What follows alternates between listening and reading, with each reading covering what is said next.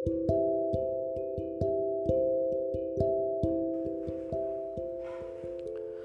నేస్తాలు.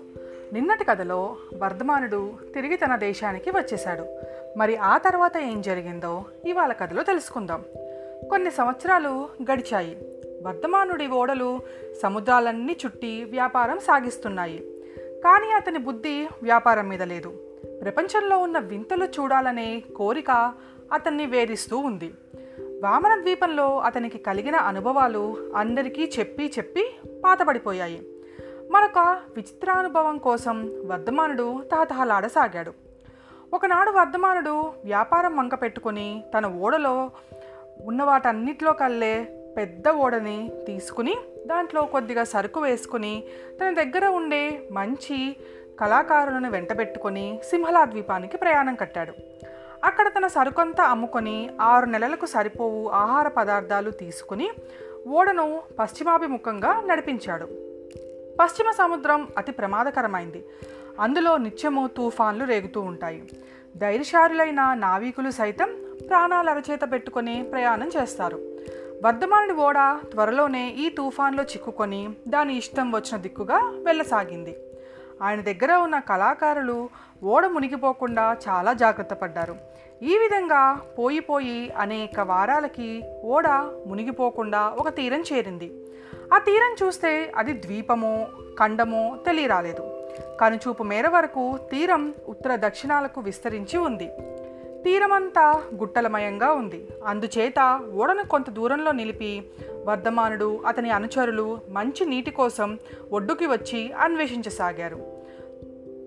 దావున ఎక్కడా మంచినీటి బావులు కనిపించలేదు. అందుచేత కొందరిని ఒక దిక్కుగా పంపి మరొక దిక్కుగా వర్ధమానుడు బయలుదేరాడు.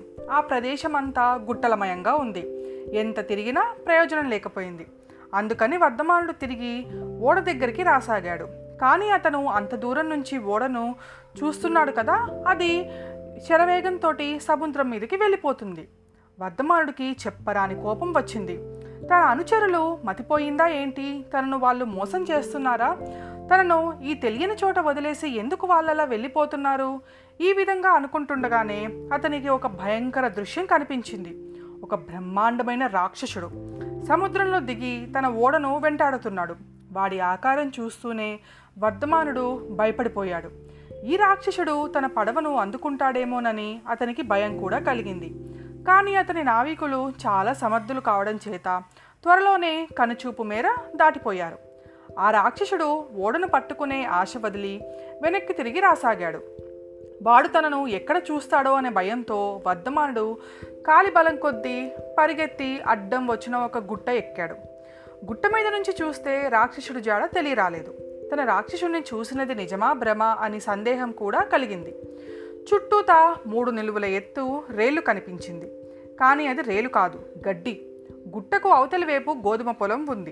కానీ తొమ్మిది నిలువల ఎత్తుండటం వల్ల వర్ధమానుడికి అది పొలం అని తెలియలేదు.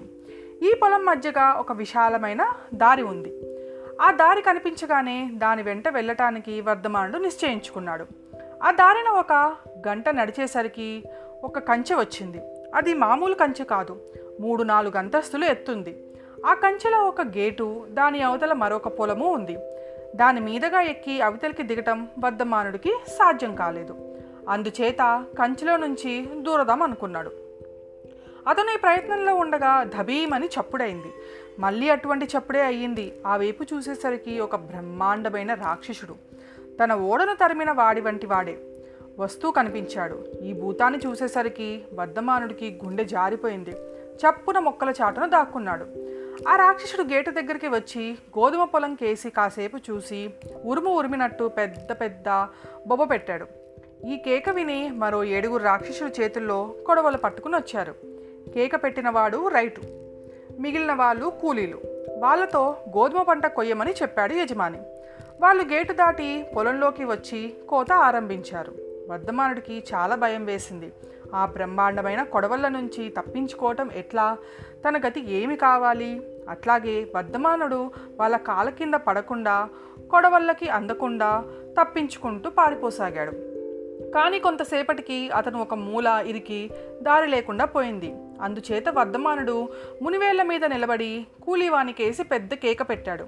కోస్తున్న కూలి ఈ కీచుకేక విని కొయ్యటం ఆపి విచారించి చూశాడు. కొంతసేపు చూడగా వర్ధమానుడు కనిపించాడు.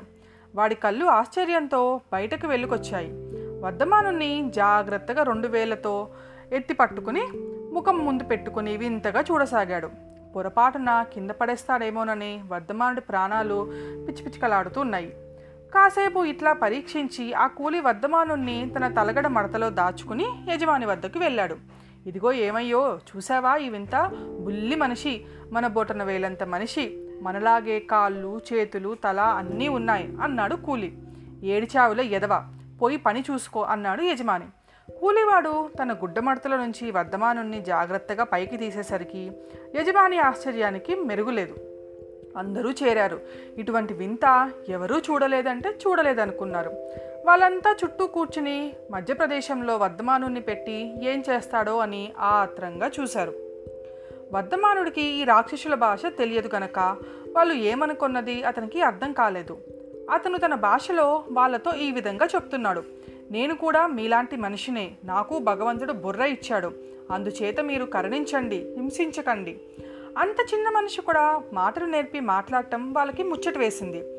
అతని మాటలు అర్థం కాకపోయినా అతను పెట్టే దన్నాలు వారికి కొద్దిగా అర్థమయ్యాయి. రైతు తన కూలీలను పనిలోకి తిరిగి వెళ్ళమని చెప్పి వర్ధమానుని చేతిగుడ్డలో చుట్టి జేబులో పెట్టుకుని తన పెళ్ళానికి పిల్లాలకి చూపించటానికి ఇంటికి వెళ్ళిపోయాడు.